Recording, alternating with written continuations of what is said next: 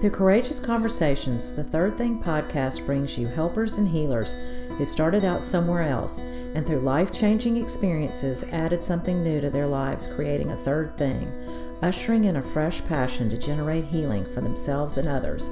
I'm Stephanie Shockley, your host, and you're listening to The Third Thing.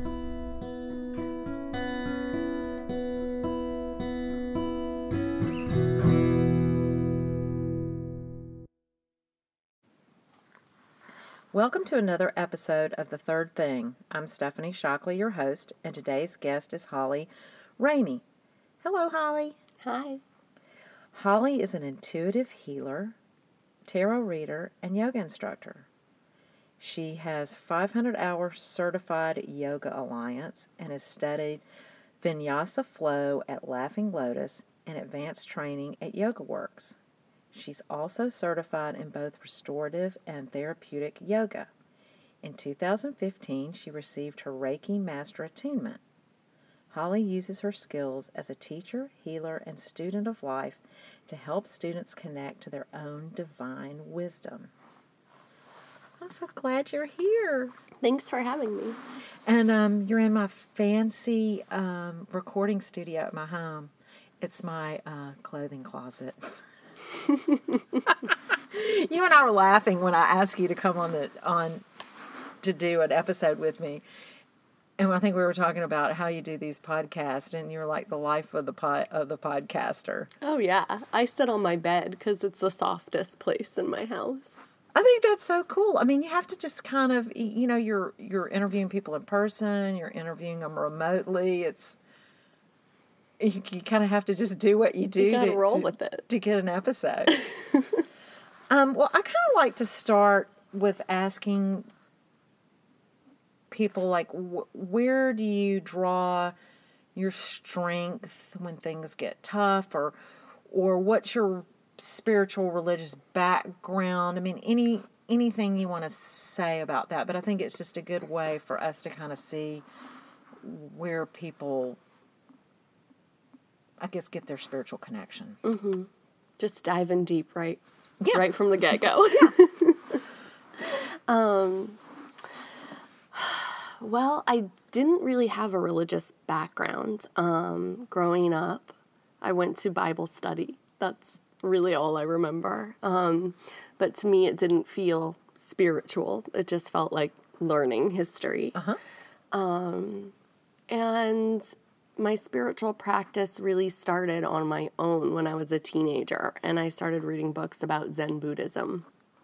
And um, it just continued to deepen from there. Now I have a much stronger spiritual connection than I ever have, and my toolbox is much fuller than it's ever been. But really, where I draw strength from in difficult times is through prayer, um, through connecting with my guides, with my guardians, my angels, my ancestors, and asking them for strength and support in dark like dark times it's usually me with a crystal in my hand and um calling on yeah my my spiritual crew And I love all that. You you saying that it's made me think of so of so many things. Um, did you have some ancestors that were influential in your life? That no um i actually didn't really include my ancestors in my work until recently maybe the past um three or four years um, and not from like a living person but more through healings that i had done with my teacher and mentor telling me that my ancestors were coming in um, to support me and um, they are ancestors that I never would have known from about 10, 15 generations back. So the women who were healers long, long before. oh, okay, yeah. So yeah, when there was more of a matriarchal uh, setup, and so these There was a the, matriarch set up. I know, right? Thousands of years Okay. ago. Um, so Because I these still are feel the like we're in a very ancestors. patriarchal Oh, world. yeah. And so even when I work with my ancestors, I call in, I'm very specific about calling in that long ago, 15 generations, um, so that I know that I'm working with um, these these healing practices that were ancient. Oh, I love that. Can you tell me? You mentioned something else about crystals, and I think some people don't know why we use crystals and what crystals are about. So, can you talk a little bit about that? So I started working with crystals um, really around the time that I started studying Reiki. Um, they were a big part of my teacher's practice, and she would always have different crystals around, and sometimes she would gift them to me or place them on my body during a session. Um, and to me, you I mean you can read a lot about crystals and like the properties that each crystal has. Um, Well, and, and the idea with crystals, right, is that they hold energy because they're from the earth, and that's why you're using them in healings, correct? Exactly. So to me, crystals are a great way to connect with the energy of Mother Earth and to feel that support that she offers through these stones. And um, yeah, I, I also have a pretty strong connection with the chakra system through my studies in yoga. And so um, the crystals can really correlate with that. And just looking at the color of each crystal and the color associated with that chakra, that makes a lot of sense to me. And that's how I really resonate with them. Well, and, and now that you're talking about this, it made me go back to the, not not really the first question, but when we're talking about alternative healings, I think sometimes it's off-putting to more traditional um, religious beliefs, like Christians. Sometimes, well, like I don't understand this crystal stuff and Mother Earth and and how they feel like it's maybe uh, it's sacrilegious or something. Can you can you speak to that a little bit and how because I don't feel that way at all. I, I feel like all spiritual principles are really the same. So it's just another way of us understanding what we believe. I think that religion has a lot of rules, right? But spirituality doesn't. And at the root of religion is spirituality. Um, it's it's about faith, you know. It's about believing in something outside of yourself. It's about believing that we're all connected in some way, whether or not you choose a traditional religion or your own. You find a religion that you resonate with. Um, I think if we look at the connection of of that all being just faith, all being that this understanding that there's something more than just us, that we're not these like isolated, we're not an island. Um, I think you can find that, but then there's always going to be politics, right? Where they say, like, this is the only way. Um, it reminds me of a question that was on my yoga when I was applying to be a student of yoga at Laughing Lotus. One of the questions on my application was like, what would work, quote unquote, better? Um, you know, praying for an hour or crying to God on your or crying for an hour on your bathroom floor. And it's just like, aren't they the same? Same. Yeah. They are the same. Mm-hmm. They really are. And when you when you said that about at the beginning about the reli- religion having rules, it's like religion is man made. Mm-hmm. Spiritual principles are universal. way beyond that. They're yeah. universal, exactly. And I think that's the difference. And that's not poo pooing religion because I think that's a foundation for many people. It is for me. I mean, I, I associate as a Christian, so. I, and I introduce all these other things that have helped uh, bolster and support my growth and my faith in God. Mm-hmm. Um, you know, I think at first when I first was like, oh, I'm go to a tarot reader. I'm like, oh, you, you know, but it was like, no, that just that's just a complement to to my religion and and what I believe, not something that's going to tear it apart. Yeah.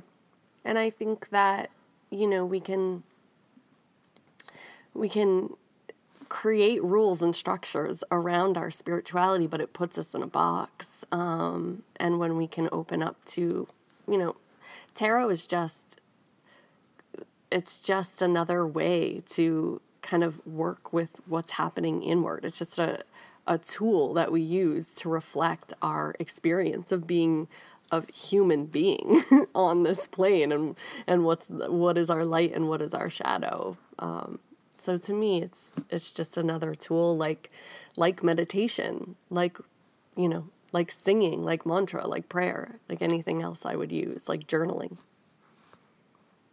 Thank you. That's um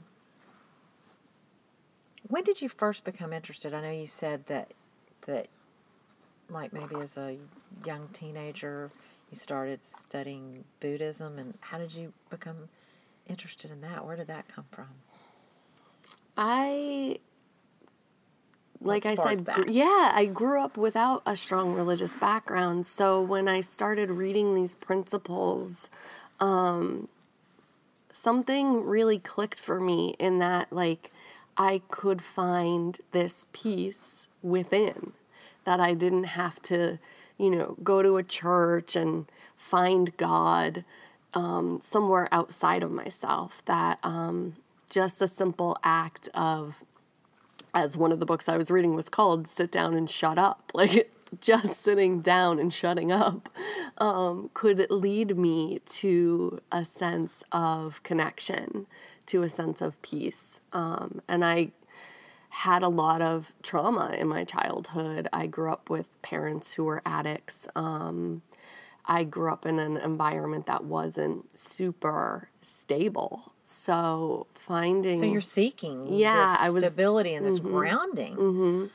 Yeah, and even if you look at any of my charts, whether it's like ast- astrological or like my Ayurvedic makeup, like I don't by nature have any earth in my chart. Um, so grounding and working with my physical body um, and like the idea of embodiment was really interesting to me always. Has there has there been anybody that's been just a mm, really inspiring to you around this, or something that you really connected to along the way? That so many people.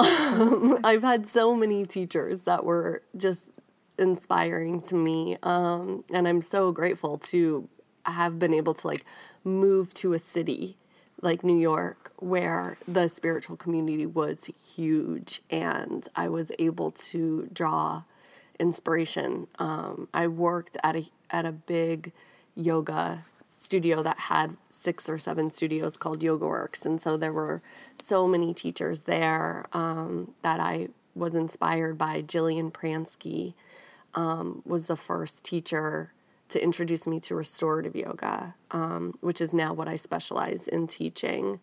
Um, Mona Anand is another teacher who taught um, at a studio called Ishta, which was the integrated science of Hatha Tantra and Ayurveda.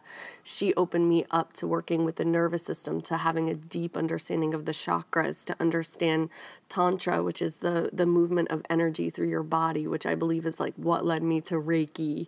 And then I met my Reiki master, who was an amazing inspiration to me, Deborah Hennekamp. And and I met my tarot teachers who are um, even much younger than me, but opened me up to another. so once you started, it just started unfolding, and it just Yeah. opened up more and more and more, which is that's beautiful.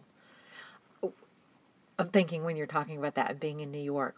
Well, now you're in Nashville, Tennessee. yes, What's what was that like? Just in general, I'm just moving without even doing this kind of work, but moving to the south from, Yeah. and I don't know where you were raised, and then, um, how has this been received here? way better than I ever expected. Um, Nashville has been a challenge, definitely. It's different. I, I grew up in the Northeast, so um, you know, I, I was only a few hours outside of New York City. I went to college in Rhode Island, so I've always been a New Englander. Um, but Nashville was the city where my partner was born. He lived in the city for 17 years, so he was kind of ready for a change. I really wanted to have my daughter on the farm uh, in Summertown with the midwives. And Oh yeah, in Summertown. Yeah. Did you do that? no, so we moved when I was eight months pregnant, and then she, I went into my water broke like a week after we got here. Um, so I had to be rushed to the hospital, and uh, it didn't happen, but I decided to, we decided to stay anyway. We were going to kind of play it by ear. And I thought to myself that I would have to go back and start here again with yoga because I didn't think the Reiki and the tarot would really, I didn't think the South would really be ready for those practices. But the thing that I have done most here is tarot readings. I've done so many events, so many, And many more than I did in New York. And that's how we were introduced to each other. Mm-hmm. I guess somehow my daughter, Massey, was introduced to you maybe from a work situation that she was in, and I actually met you at her birthday party where she had you come and do readings for the guests. Mm-hmm. So you do a lot of that. so many it's crazy how and it it's so interesting to me the the way the south just was like it wasn't even just like doing these one-on-one readings it was like oh here's this girl that does this thing and it was it's always at like i do birthday parties wedding parties bridal showers baby showers Well, the South is very inviting and Yeah. Mm-hmm. very um, communal. So you know, it's it's like come one, come all. And I'm You like, know, wait, you want me to read tarot at your baby shower? Okay. That's great. that's really kind of cool. I know. How does that go? it's great. And it's always just like a great group of women and, you know, a few men once in a while. And yeah, it's just, it really also pushed and challenged me as a reader to get better at what I do and just like being able to dive in and do, you know, maybe sometimes 10, 20, 30 different readings in one evening. And, and, and it's like, okay, throw the cards down and then get really efficient with how to read them. Because you've that- only got that- 10 minutes. I know, and is that hard with a with a with a lot of people? It depends around? on where. Yeah. So I I've actually decided going into 2020 that I'm no longer going to do um, larger public events, uh, especially out at places like concerts and bars. Um, it's just too much energy. yes. And uh, it's just a boundary thing, a personal boundary thing. But I'm grateful that I did it when I first got here and because it really opened the door for me to meet a lot of people and really grow my business. Um, so yeah. So i don't really know a lot about tarot personally, um, and I know that's associated with.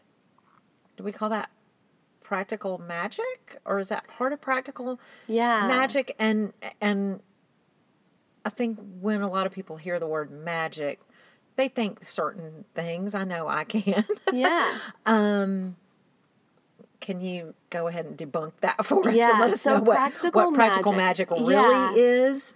So practical magic is a term that I use on my just like on my Instagram and I, I and I use it on my podcast Tarot Talk to describe what I do. Um, and I use the term practical because after having a, a baby and my daughter's three and a half now, I feel like I was forced to make my magic more practical. No longer did I get to have leisurely two, three hour practices. No longer Oh, I did I get to, you know, just go out every weekend and take yoga workshops. And um, my magic had to become practical in the way that I could Efficient. incorporate it into my life in quick and easy ways. And so sometimes my practice is 10 minutes a day. Sometimes I have to include my daughter in it. If that means like setting up a ritual bath and and you know there's crystals and there's herbs and there's sage but there's also wonder woman and spider-man and batman and my two-year-old in there with me. And so uh, practical magic is what i kind of adapted into my life when i became a mother. So magic in general um, magic to me feels similar to what we were saying about spirituality. Like magic is faith right? Magic is the belief in um, that all things are connected. Magic is um, the one way that I, I read it this week was through um, an oracle deck that I use uh, that was created by my teacher Bakara, and um, she said the first form of magic we all used was our imagination. Um, so, you know, it's our ability, what is our imagination? It's our ability to create something in our minds and, and make that reality, you know, for us. Um, and so, yeah, magic means many things to me. And another thing, another kind of card in that deck is like magic is either everything or it's nothing. You know, we can't. Well, that's what we say about God. It. That's yeah, what a lot of us exactly. say that God is everything or nothing. You so can't pick it, the good and say that's God, but then the bad is I don't know. I guess some people do say the bad is the devil, but I I don't well, believe that. and as a uh, as a Kabbalist, a student of Kabbalah, we say it just all is. Mm-hmm. It's not good. It's not bad. It's not anything. It's mm-hmm. just it it it is everything, and it is God. Um.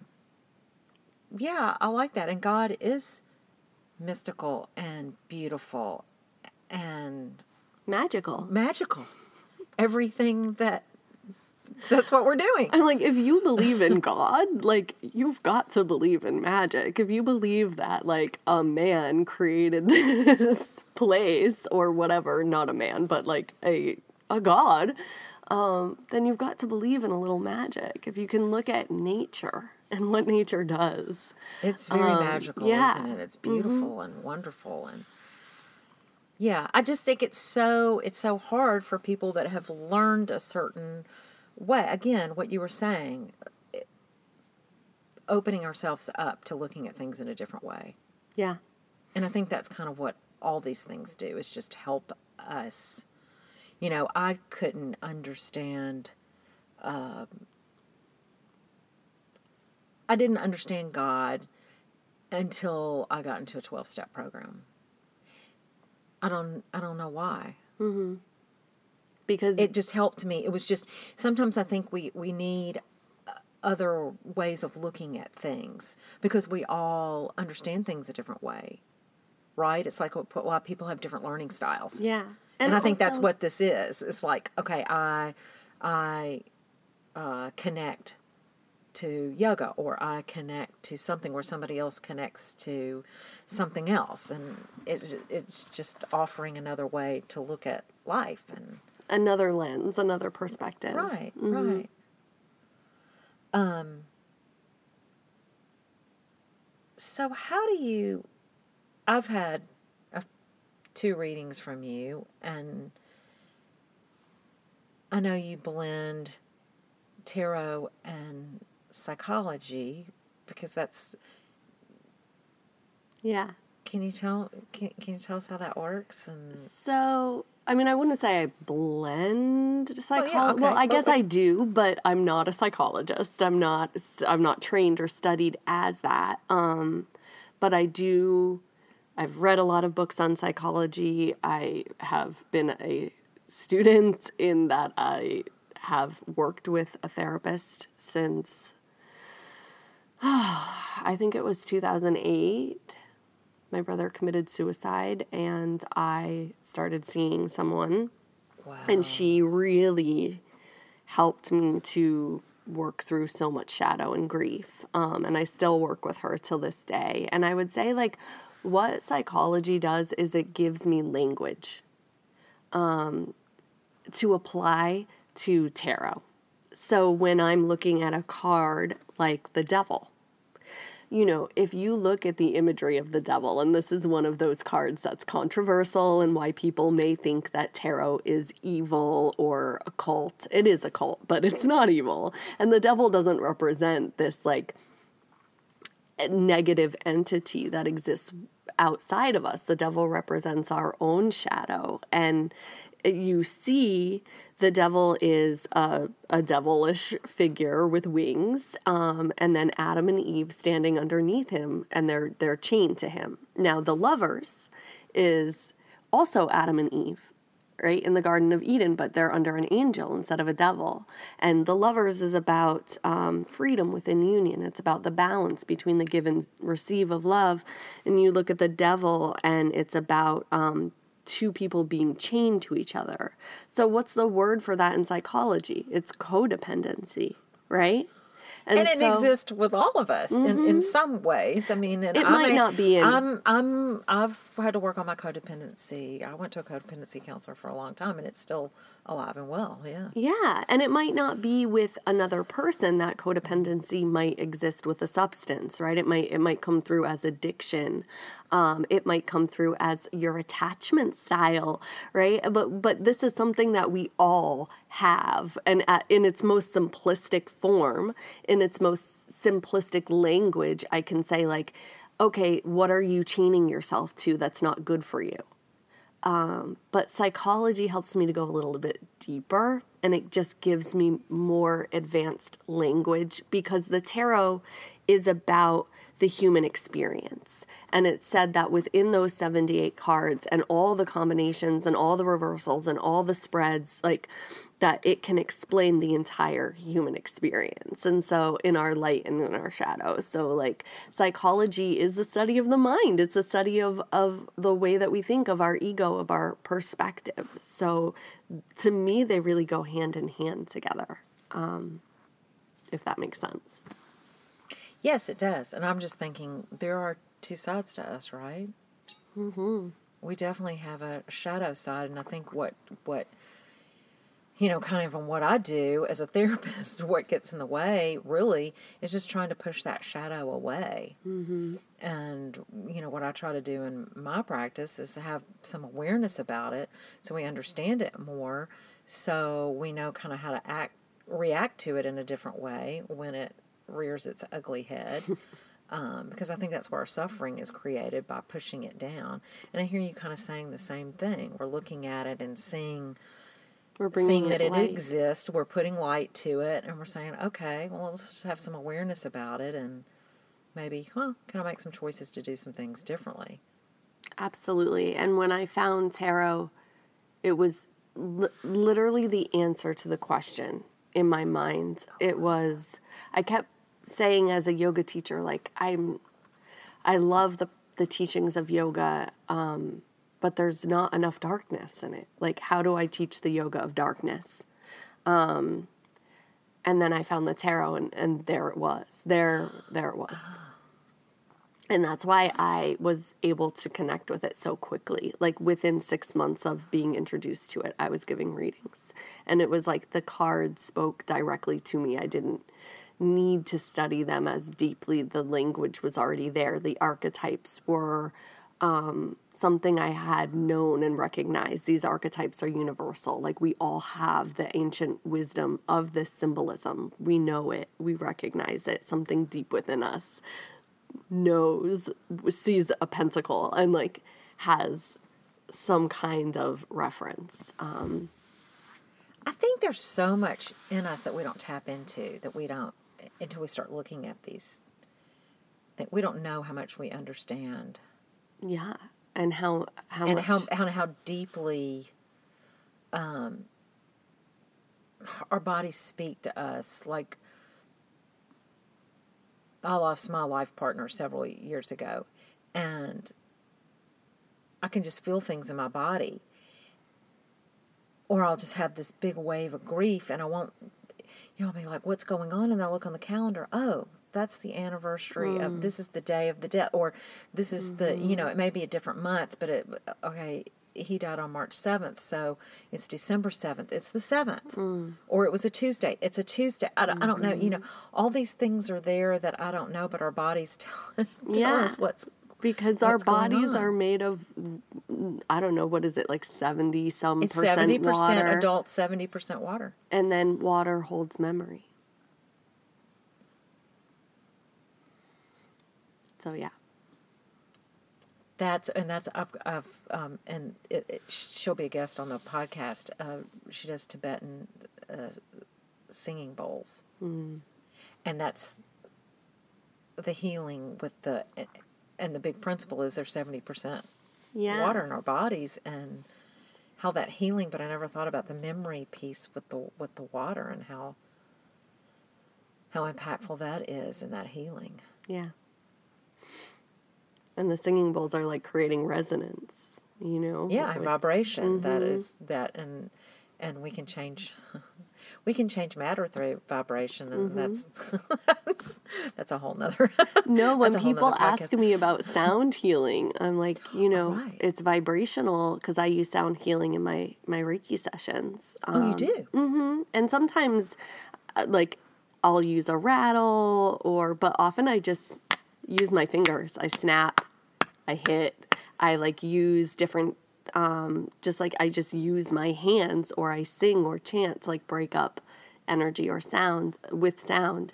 Um, when people ask me about it, I'm like, you know, they use sound sometimes in Western medicine um, to like break up kidney stones.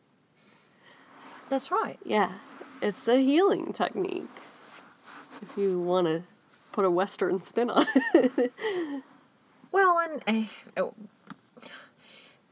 i think there's a th- there, there's a thought that some of this stuff is just kind of woo woo-ish and, Mm-hmm. and not scientific but these ancient healings are very scientific it's Yeah. not it's not woo woo at all no, when you like, you It- can it's study physics, physics. yeah. right it's um so it's really it's really not so it's it's i think i think western medicine is getting better Yeah. And I think scientists are some of the like most magical people out there because they're believing in something like Right. based on theories, not based on reality, not based on material things that are right in front of them. They are like discovering things that are have not been discovered. This is all based in magic, right? In faith. Um, in faith that they're believing in something unseen, intangible. Exactly, and that's just faith, right? Um, Reiki. What is Reiki? So, Reiki is a Japanese system of healing. It started in Japan with a man named Usui.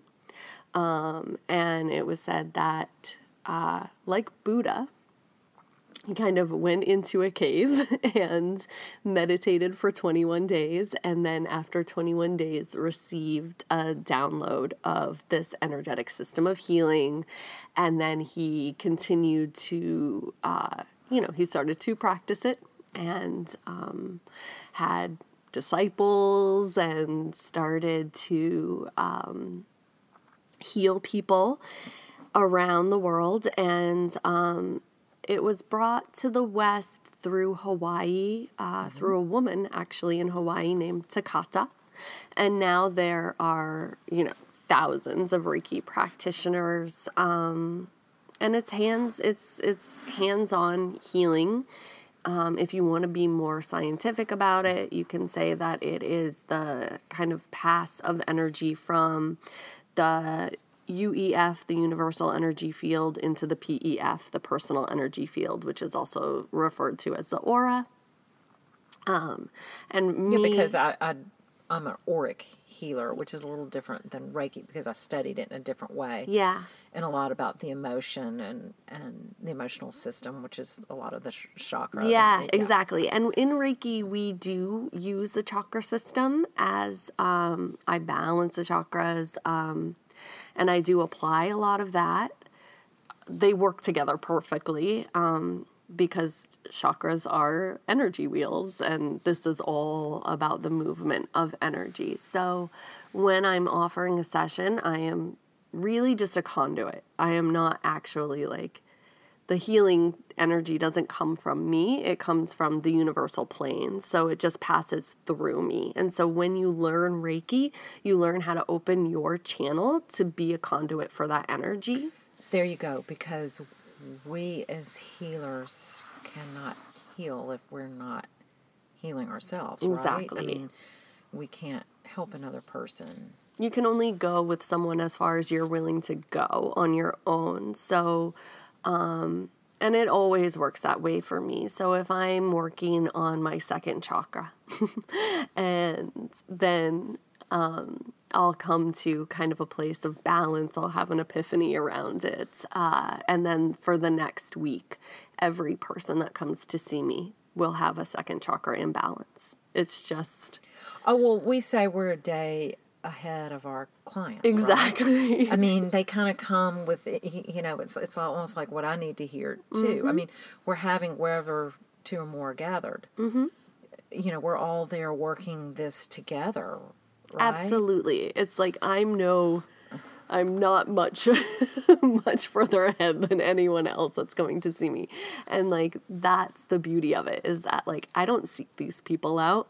I don't you know, they just it's like they find appear. me and they are going through something extremely similar to And you're me. supposed to be together. Yep. hmm So it's like an energetic thing where like they feel called at whatever time and moment. And that's the way my work has always been. I can't, as much as my ego wants me to be able to push my own agenda on what I offer and how I offer it, um, it always comes through in the way of like people find me when they need it.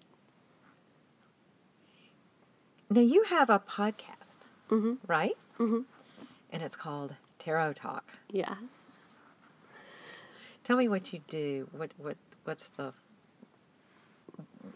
what are you offering on your podcast to your listeners? Yeah, so Tarot Talk started as a way to just connect with my audience, um, to kind of give them a little taste of like what tarot is, especially because, like you said, there's so much kind of stigma around and taboo around um, tarot and, and what it really means. Uh, and I thought that if I could um, help and offer. So it started as me offering readings. So uh, someone could write in and ask a question, and I would pull a little spread for them and do a little Q and A. Um, and that you know, ideally, if someone is working on something, it's going to resonate with someone else out there working with something similar. So I thought the advice being offered could potentially help others.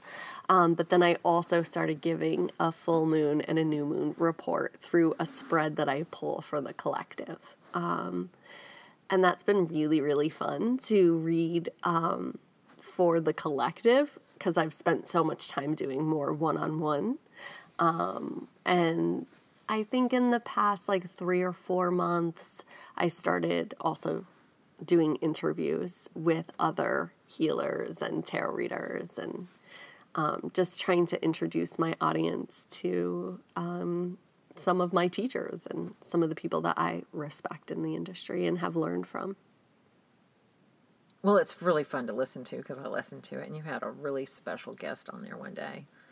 That happened to be my daughter, Yeah. and it's been fun listening to that. But I, I really do enjoy your podcast.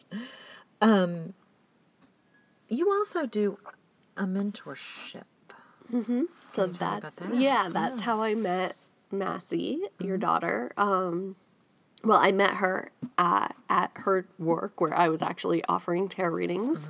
Um, and then we did our mentorship together. So in the mentorship, I found that a lot of people were looking for um, like more guidance. They wanted to learn tarot. They they wanted to learn. They would come to me for a session. I would do like Reiki and tarot with them, maybe a chakra healing session, and then offer them a lot of tools and like yoga and different meditations and things to do. They wanted to learn more about all of it. Um, so the mentorship is really just a way for me to work one on one with people who wanted to learn uh, Reiki and tarot and about crystals and about moon ceremonies and about you know a plethora of things. So I kept it open so that the my students could kind of pick and choose what what they wanted to really dive into and I was able to cater it to them specifically rather than just saying like okay reiki attunement over here tarot class over here crystal class over there. That's neat. yeah. Yeah, so it's really personalized mm-hmm.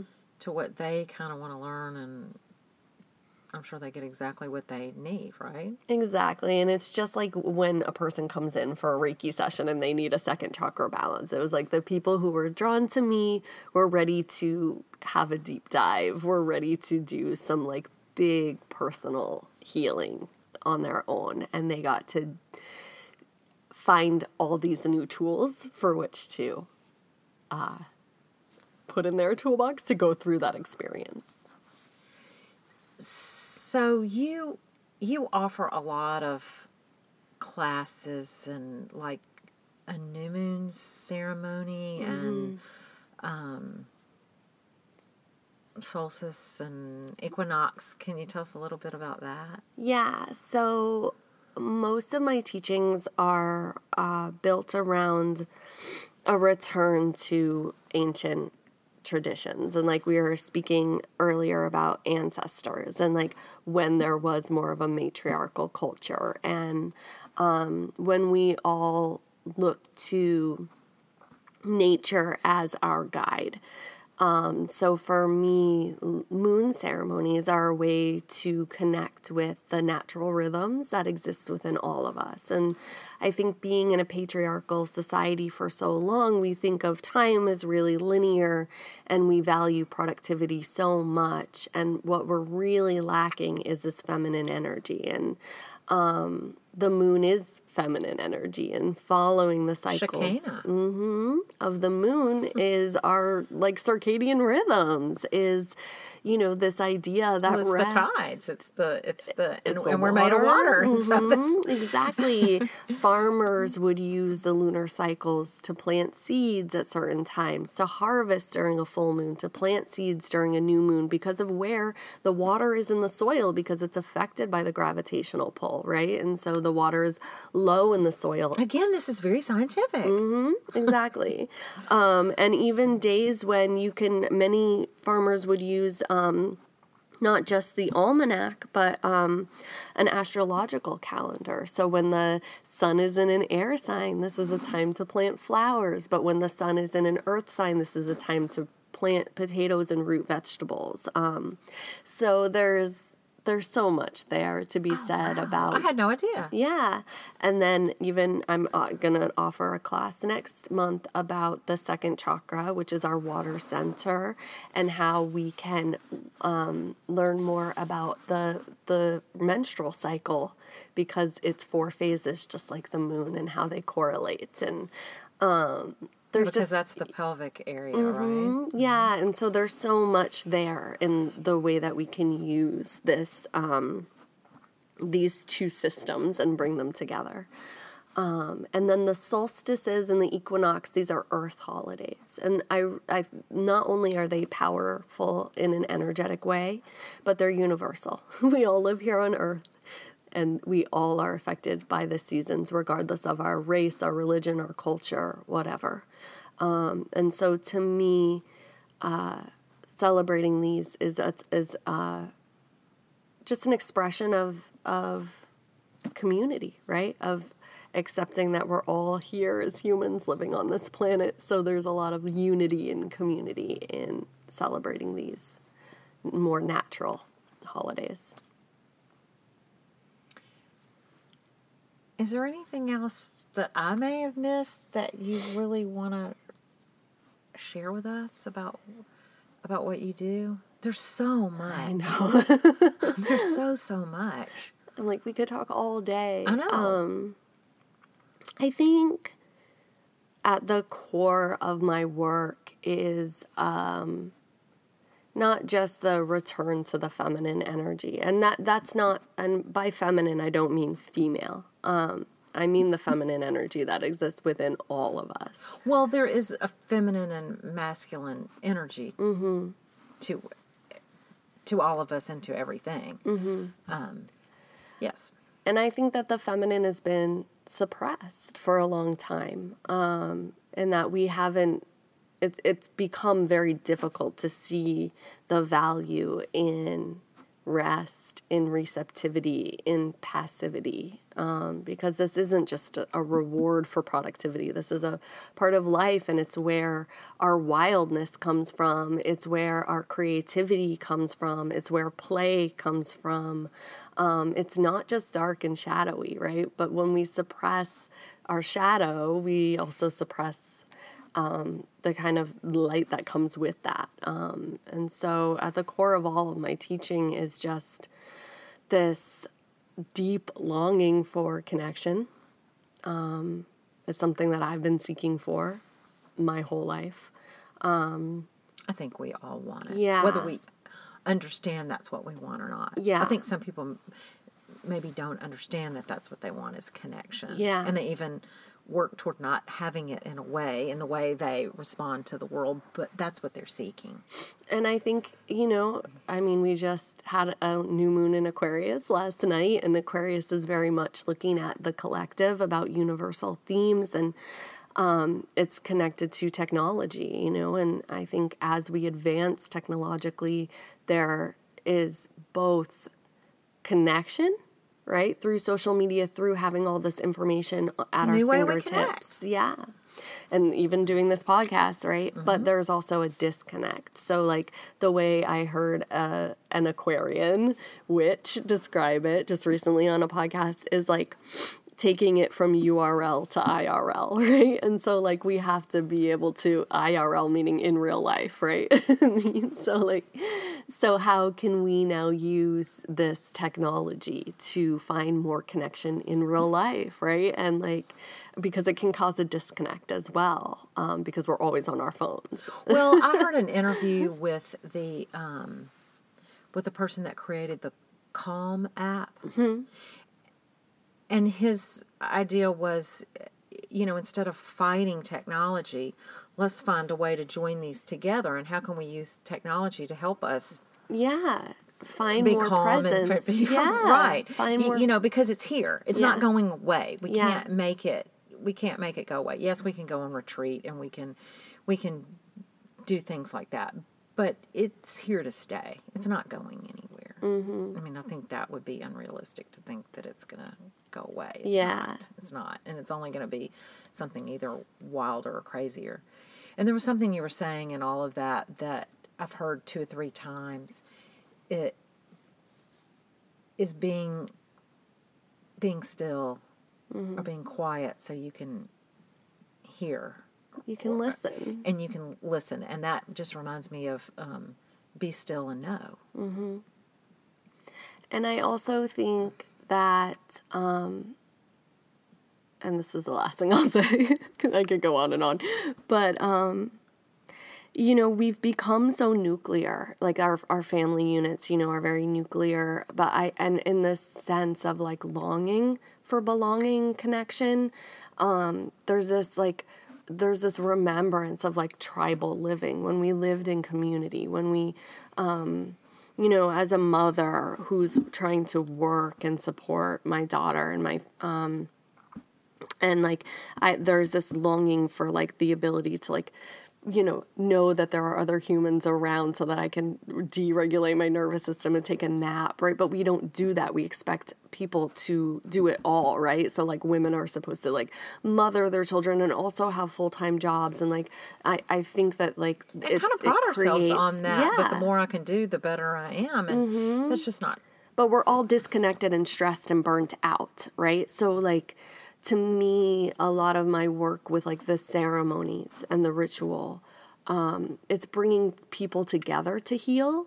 And I think that's something that we miss. We miss healing as a community, healing in collective. Like you you talked about AA, like that's community-based healing. Like my moon ceremonies are a place for people to come together and hold space for each other. Like I think this is something missing um, that I know I've been looking for. Think you're right thank you holly Thank you. this has really been fun and informative i've learned a lot i know Thank you for having me. I'm glad you were here. Um, if you want to find out more about Holly and what she does, I think the easiest way to do that would be hollydramey.com. Yes. Yeah, because you can find everything there, even your podcast. And the podcast is Tarot Talk. Mm-hmm. And you can get that on probably All the channels. All the yeah. channels. Okay. Mhm. And my Instagram is the same, Holly D. Ramey, and I post pretty much every day a tarot card for the collective, and um, just all my stuff is there. And I'll say, your visual is beautiful. I mean, you're beautiful. Your visual is beautiful. your art is beautiful. It's really fun to follow you on social media because it's it's it's pretty and fun. Even even I'll say so much that my um my daughter gave my grandson a deck of animals spirit cards. I think just they're so beautiful. Yeah, And for him to just kind of be introduced to that. for sure. How old is he? He's four. Um, my partner and I have been like working behind the scenes to make an animal deck for kids. So Oh, that's awesome. Okay, well, there you go. There's your motivation. It's Right. right there. I'm like, cool. If he likes that, then maybe Yeah, you it'll got be well it. received. Yeah. Thank you, Holly. Thank you.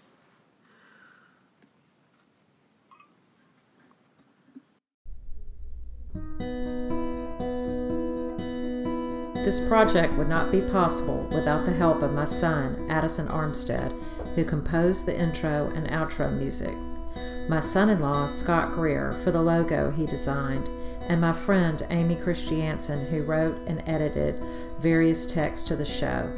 Lastly, I want to thank you, the listener, for whenever two or more are gathered in my name, there I am.